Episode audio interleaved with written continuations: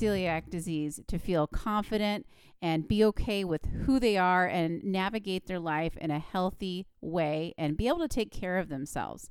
Hey, this is Celiac and Gluten Free Living with Deb. Welcome to my podcast where I talk about all things gluten free. Would you do me a favor? Pause, rate this show five stars, write a review. Let me know what you like about the show. I'd really appreciate it. And you can check out uh, celiac and gluten free living with Deb.com. All right. When I was a child, okay, my parents raised me as a strict vegetarian. And let me just say this I was not diagnosed with celiac disease until I was 28 years old. And I, at that point, when I was diagnosed at 28, I had never heard of this disease, celiac. And, uh, and that was probably around 2005 ish. Never heard of it. First time I ever heard of it. Now I hear about it everywhere. But at the time, never had heard of it. And it was very hard I went from having no idea what to do to figuring it out eventually with a lot of ups and downs. Uh, but, uh, and so that was my story. But when I was a child, I was not diagnosed with celiac disease. I could have had it, but it was undetected. And my parents raised me at, like I said, on a very as a very strict vegetarian, like a lacto ovo vegetarian, the kind that eats plants, dairy products, and eggs. Okay, I was not vegan, but I was vegetarian. And that was the way I was raised from the very beginning, never even eating meat. And I didn't even really touch meat until my 20s. And that only started when I was diagnosed with celiac disease and I became gluten free. Because as I was trying to adjust to my new gluten free diet, um, I was trying to figure out how to do it. And I was experimenting, do- eating different things, trying meat even though it wasn't something that I normally ate, just doing things outside of my comfort zone, learning how to be a new person, basically. And as I was a kid, you know, I lived in a world that was mostly meat eating, you know, and as a kid, I felt different. Uh, I felt like I had to explain myself. I, I had to answer lots of questions like, uh, from other people who might be like, for instance, they have a hamburger and they look at me and saying, you know, does this look good? what do you eat? You know, or questions like, do you wish or do you want to try meat? Just a, a lot of questions because it was um, intriguing to people because I was different. And uh, for me, I didn't know any different because that's the way my parents brought me up. And I didn't I sometimes might say, yeah, that looks really good, but I have no desire to eat what you're eating um, because I don't eat meat. And I kind of had a little aversion to eating meat, I think, because I felt safe in my vegetarian world. And so a piece of me might have been a little bit scared or intimidated by meat because um, it just wasn't what I was used to.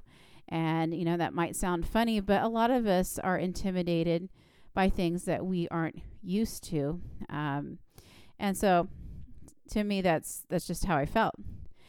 And, you know, what really helped me when I was young get uh, what helps me what helped me be different and be okay there was a few things that my parents did that helped me and um, number one my parents not only raised me as a vegetarian but they also educated me about the food i was eating and what nutrients were found in what food, what were sources of carbohydrates and sugar and protein.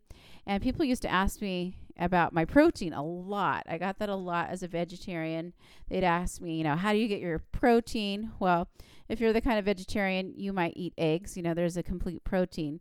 But I would often find myself explaining um, how the nutritional uh, information that my parents educated me with about how vegetarians can combine different foods to make what you call a complete protein, which is what your body needs, like beans and rice, making a complete protein. So there is a conscious way where vegetarians consume foods that have the protein that they need. Uh, because that seemed to be a big concern by a lot of people who would hear I was a vegetarian. and um, and this education that my parents gave me helped me feel empowered and less less self conscious uh, as a vegetarian. And uh, the second thing that helped me be okay with being different as a child is that uh, my mother would cook and model this lifestyle for me. And um, so it wasn't just her doing her own thing and then raising me a different way. It was her we, she was living, breathing, doing the same thing I was doing.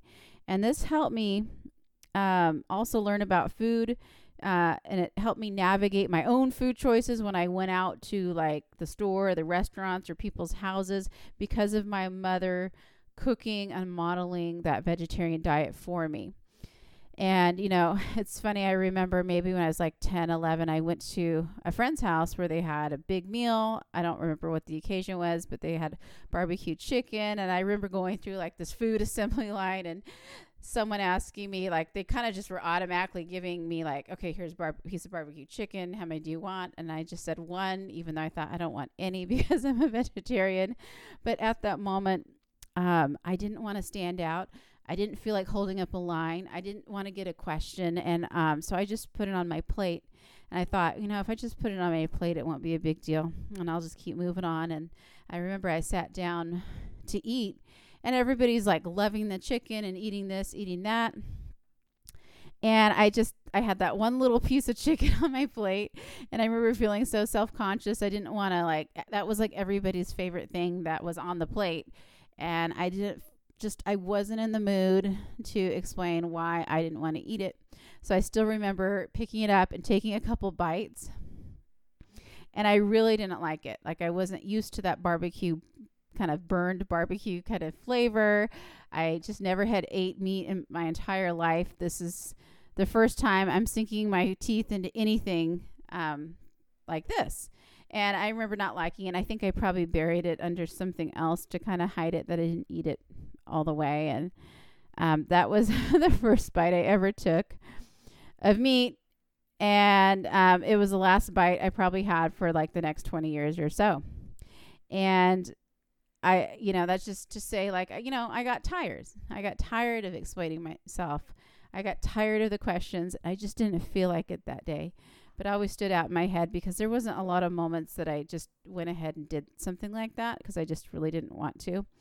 Um, but you know, it's also a real example that even if you're young and you're a little bit different, how sometimes you just do something you don't normally do because you don't feel like explaining yourself or you don't feel like being different because being different takes a lot of energy. It does as an adult and it most definitely does as you're as you're, you know, when you're a child. And I know this is a story about vegetarianism, but you can see where I'm going with this. You know, when you're different, you're different. People wonder, people ask questions. This can become so tedious. And by the time I was 28 years old and I received a celiac diagnosis, I had lived this life of a vegetarian. I was used to being different. I was used to the questions it brought me. And uh, so that was nothing new. And now, celiac was obviously harder because it was a medical diagnosis and it does require a gluten free diet for the rest of your life. You know, being different for me then was no longer a choice, it was a must.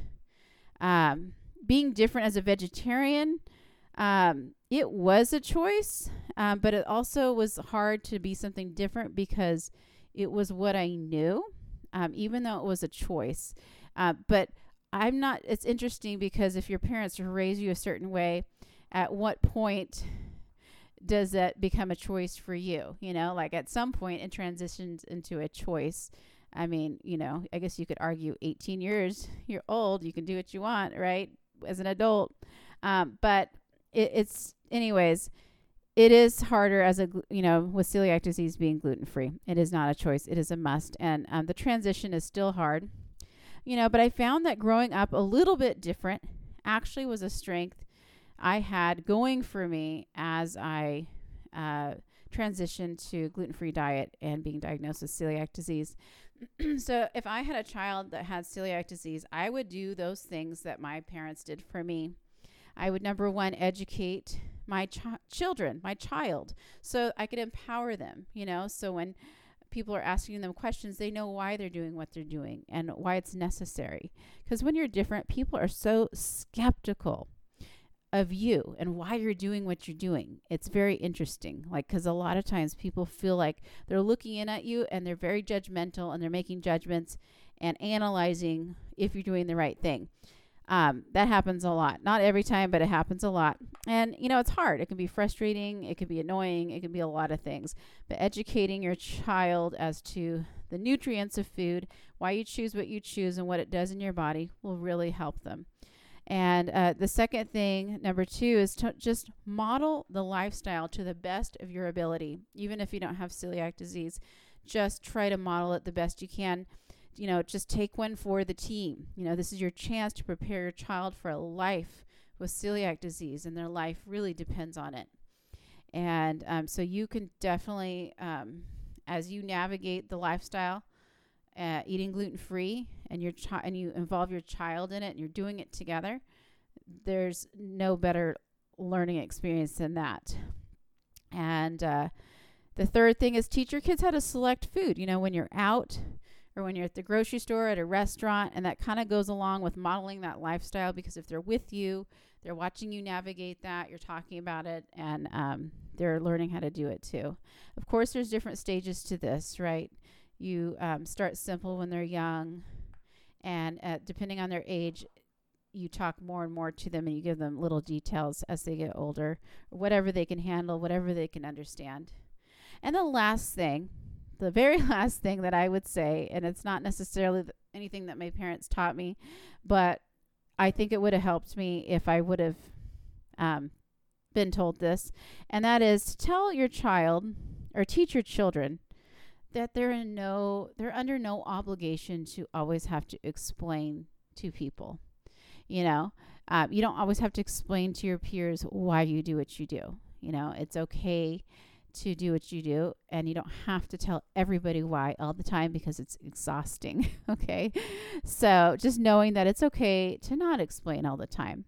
Um, and i think those four things would really help your children if you're raising children with celiac disease um, as they adjust and it would help them as they grow and become more comfortable in their gluten-free lifestyle and it, these are skills and that they could take with them for the rest of their life and it will it will help them I hope this message resonates with you. Do me a favor again, please rate the show five stars so other people can find the show faster.